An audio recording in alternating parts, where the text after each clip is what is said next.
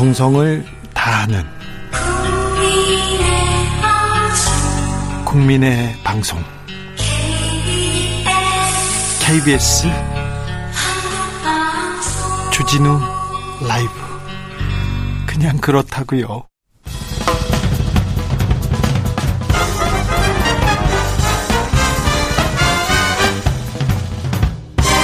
훅 인터뷰 우크라이나 관련해서 긴급 인터뷰 준비했습니다. 전쟁을 원치 않는다고 했던 러시아 푸틴 대통령이 기어이 기어이 전쟁을 택했습니다. 러시아 우크라이나 공격 이틀째인데요.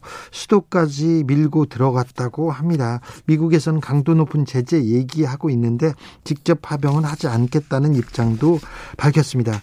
푸틴의 목적은 뭘까요? 그리고 우크라이나 사태가 한반도에 미치는 영향은 무언지도 알아보겠습니다.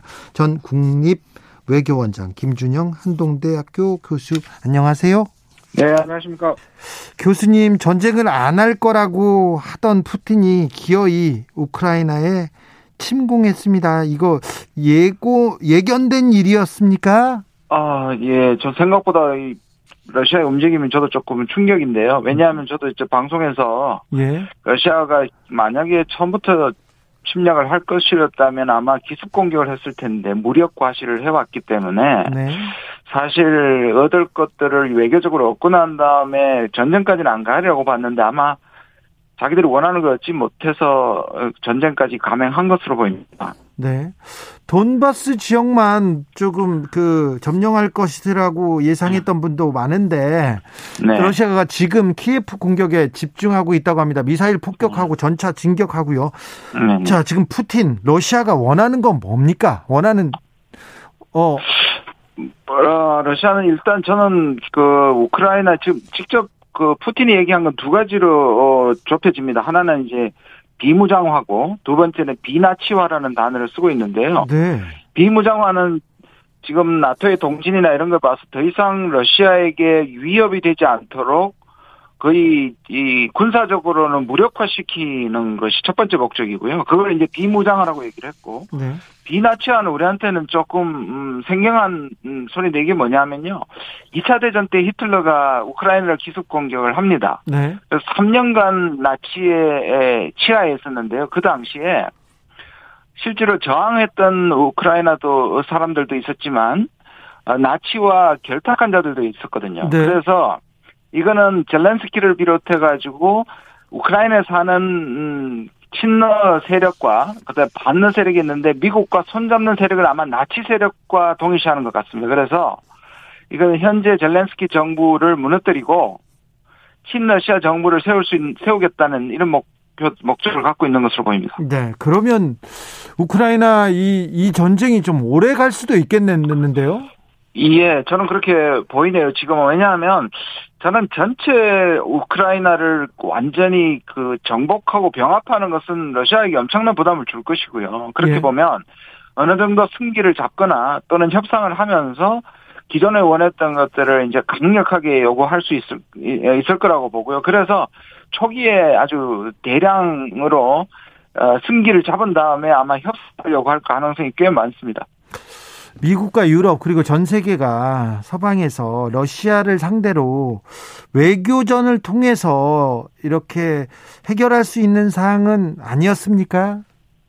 이 부분이 좀 아쉬운데요. 분명히 이 전제를 해야 되는 부분은 푸틴의 이러한 전쟁 침략에 대해서는 반드시 규탄을 해야 되지만 사실 외교적으로 해결할 기회가 전혀 없었던 게 아니거든요. 예. 어, 지난 수개월 동안 사실 그 국경에 머물렀고, 뭐, 그, 계속, 그, 미러 정상회담도 했고요. 그 다음에 유럽의 국가들이 했는데, 문제는 뭐냐면 러시아 요구를 완전히 묵살해버렸기 때문입니다. 네. 그리고, 어, 나토의 동진을 그 동안에 러시아가 꽤 많이 이, 이 저항 없이 받아들였는데, 우크라이나나 그루지아, 조지아는, 어, 자기들의 위협이 될 수 있는 부분이 분명히 있었기 때문에, 서유럽 국가들도 반대를 했던 문제거든요. 아, 그래요? 그러니까 예, 서유럽도 이, 이 부분에서 반대를 했는데 미국이 물고 나갔고 더더욱이 우크라이나가 완전히 미국 쪽으로 선택을 하면서 이것이 사태를 악화시킨 부분도 분명히 존재합니다. 아, 그렇습니까? 좀 안타깝네요. 네네. 우크라이나 대통령의 조금 능력에 대해서도 조금 의구심을 갖는 것 같은데 이분의 외교력이 좀 부족했습니까?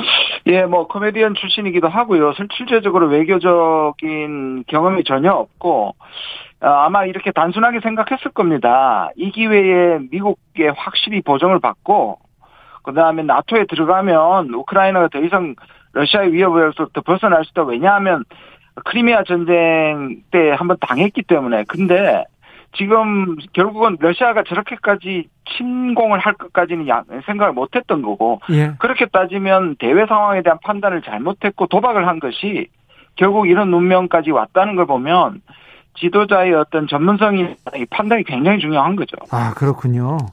어, 자 미국과 유럽은 유럽에서는 경제 제재를 들고 나왔습니다. 근데 우크라이나 파병은 안 하겠다는 입장인데 어, 요거는 어떻게 봐야 됩니까? 이거는 이미 예견됐지 않습니까? 한번 보시면 미국이 자기들이 전쟁을 하는 것도 아닌데 16일 날 갈 것이다, 들어올 것이다, 18일 날 들어올 것이다, 또는 올림픽이 끝, 끝나기 전에도 들어올 것이다. 미국이 마치 전쟁을 하는 시나리오를 갖고 있는 것처럼 얘기를 해왔단 말이에요. 예. 그것은 이제 고도의 심리전이라고 할 수 있어요. 왜냐하면 러시아를 아예 세계 공공의 적으로 규정하면 네. 러시아가 침략을 안 할 수도 있다는 못 움직일 것이다. 예. 예, 심리전이었는데 그게 실패했고요. 예.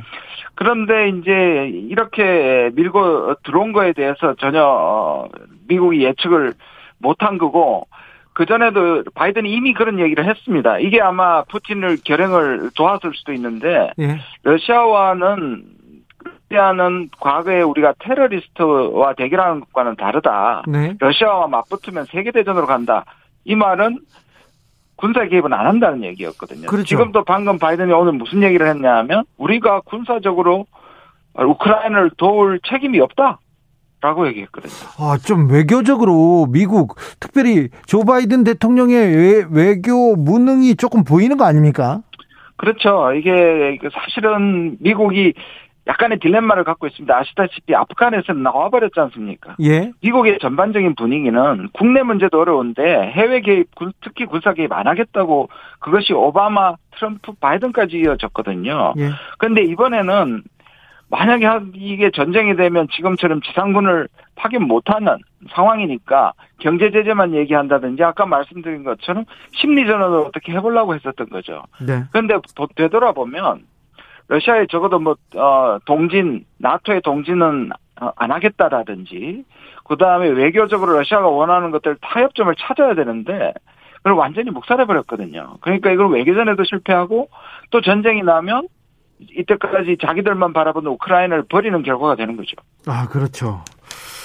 아, 우크라이나를 침공한 푸틴. 푸틴은 여기서 뭘 얻으려고 합니까? 다목적입니다. 말씀드린 것처럼 이, 이, 기회에 아까 말씀드린 것처럼 동진을 완전히 막겠다는 것이고 예. 우크라이나와 조지아는 안 된다. 그래서 사실 지금까지 이, 어, 오세티아 2008년에 남오세티아 그루지아 조지아를 침공했고 6년 후인 2014년에는 크림반도를 침공했고 또 7년 후인 지금 우크라이나 침공까지 하거든요. 네. 여기가 바로 우리들의 레드라인이라는 걸 확실하게 보여주는 데 있고요. 또 하나는 이거는 장기적으로 지금 미중만 얘기하고 있는데 네. 러시아도 중요한 플레이어다. 예. 또 푸틴이 특히 과거의 제국의 영광을 되찾겠다는 이런 그런 얘기 많이 했죠. 예 그런 스트롱맨이 자기 비전이기 때문에 이런 부분에 대해서 세과시를 했다. 네. 러시아도 여기 있다 라는 부분을 과시하는 음, 효과가 있을 겁니다. 자, 우크라이나를 잡고 또 다른 곳까지 또 이어지는 거 아닌가 이런 생각도 해서 걱정이 됩니다. 박선봉님께서 중국이 대만 점령해도 미국은 엄포만 놓겠네요. 당장 그렇게 물어보는 사람이 있습니다. 예, 맞습니다. 이게 이제 미국의 소위 말하는 스트레티직 어슈런스라 그러는데 전략적 확신을 줄 수 있느냐. 네. 안보 우산을 제대로 지킬 것이냐. 근데 이 부분은 생각해야 될 부분이 아, 이걸 또 우리나라하고 비교하는 사람들도 그렇죠. 있더라고요. 거기까지 설명해 주셔야 됩니다. 동맹이 아닙니다. 보시다시피 아, 동맹이 아니고 네. 동맹으로 가고자 했던 어, 우크라이나의 선택이지 동맹 조약으로 이어지지는 않기 때문에 네.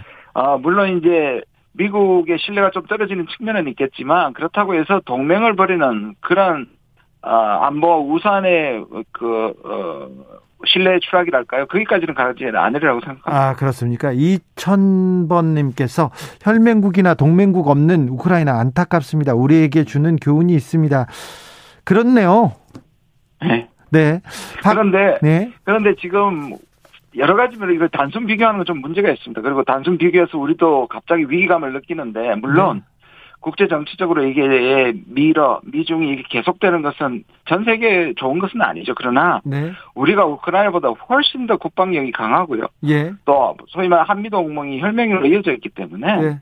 그런 부분에 더 지나친 걱정을 안 하셔도 될 것 같습니다. 아, 그렇습니까? 우리는 걱정 안 해도 되는 거죠. 그러니까 문제는 뭐냐면 네. 아까도 말씀드린 것처럼 기- 이 지도자의 외교력과 판단력이 이렇게 중요한 겁니다. 네. 지금 와가지고 지금 젤렌스키가 협상하자 그러지 않습니까? 예, 예. 그거 좀 사실 그, 그 전에 했었어야죠. 그렇죠. 이게 조금 너무 유약해 보이고 국민들 지금 전쟁으로 지금 피해자가 늘고 있는데 바로 바로 그 부분입니다. 그러니까 지금 이러한 그 판단을 잘못한 거에 대한 오히려 그러한 판단을 할 수 있는 지도자를 뽑는 것이 굉장히 중요하죠. 네.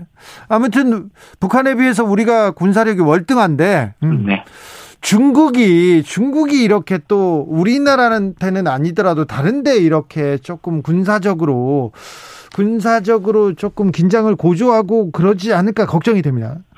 그 부분도 크게 걱정 안 하셔야 되는 부분이 뭐냐. 물론, 물론 그렇게 연결시킬 수 있는 부분이 있습니다. 그리고 지금 대만은, 음, 아마 안보가 불안하다고 느낄 것입니다. 근데 지금 예, 러시아를, 러시아와 협력을 하고 있지만 중국은 어떤 면에서 자기들한테 집중되는 압박이 좀 분산되는 게 반가울 수도 있는데 네. 이때까지 얘기가 뭐냐 하면 이런, 어, 주권 국가를 치고 들어가는 거에 대해서 늘 반대를 해왔거든요. 예. 그리고 유엔에서 그, 어, 유엔을 통해 해결을 해야 된다. 이런 것들을. 얘기하는데 네. 그런 부분이 만약에 지금 러시아 편을 너무 들다가 네. 세계의 두 국가가 빌런이 되는 거거든요, 완전히. 네.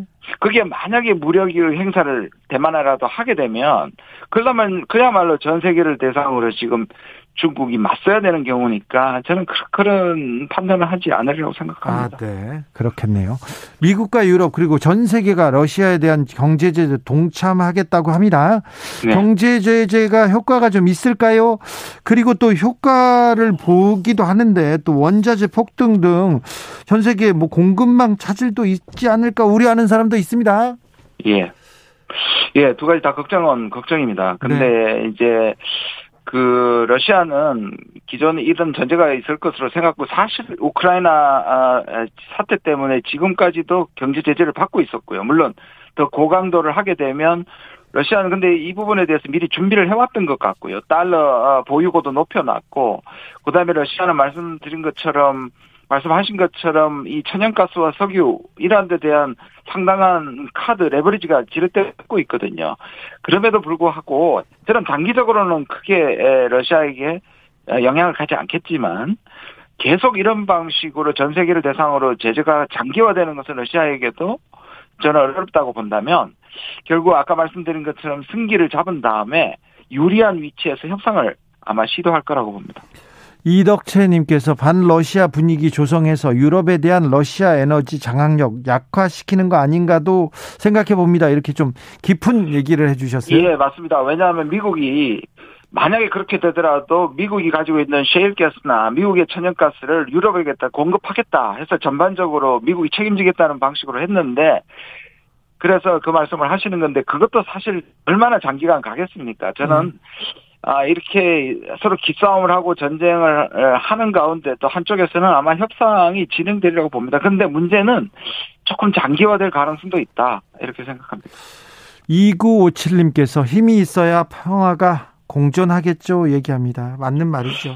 맞는데요. 반만 맞습니다. 왜냐하면 힘이 있어야 되는 건 음, 맞는데요. 네. 힘이 없으면 당하죠. 그런데 힘만으로 평화는 이루어지지 않습니다. 결국 알겠- 외교를 통해서 평화를 확보하는 것이 중요합니다. 알겠습니다. 우크라이나 사태 보면서 아 지도자의 역할이 이렇게 중요하구나 이렇게 생각이 듭니다. 우리 지도자들도 이 본받아야 될 텐데요. 네, 맞습니다. 때로는 국민들에게 인기가 있다고 그것을 안보를 사용하는 안보를 그걸 안보 포퓰리즘이라고 얘기를 하는데요. 네. 아, 그런 것보다는 국가의 이익과 장기적인 국민을 위해서는 외교와 타협도 동시에 하고 어, 정확한 어, 정세를 판단하는 그런 판단력도 굉장히 중요해 보입니다. 네. 아, 그게 외교가 이렇게 중요한지 몰랐어요.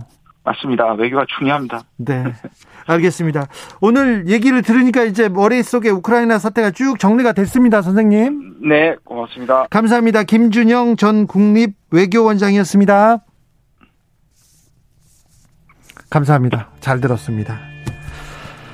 아, 참, 우크라이나의 희망, 희망과 또 평화가 오기를 기도하면서 주진우 라이브 여기서 마치겠습니다. 아, 그린데이의 21 Gone 들으면서 저는 물러납니다. 전쟁은 안 됩니다. 무고한 희생이 있어서는 절대 안 됩니다. 힘으로, 무기로 해결하는 거는, 이거는 사람들이, 사람이 해서는 안 되는 일인데, 인간의 탐욕이 전쟁을 계속 불러오고야 말았습니다. 네. 아, 세계 평화를 위해서 기도하겠습니다. 돌발 퀴즈 정답은요? 용산이었습니다. 용산. 저는 내일 오후 5시 5분에 주진우 라이브 스페셜로 돌아옵니다. 대장동 문제 그리고 도이치모터스 주가 조작 문제 여기서 한 방에 정리하겠습니다. 지금까지 주진우였습니다.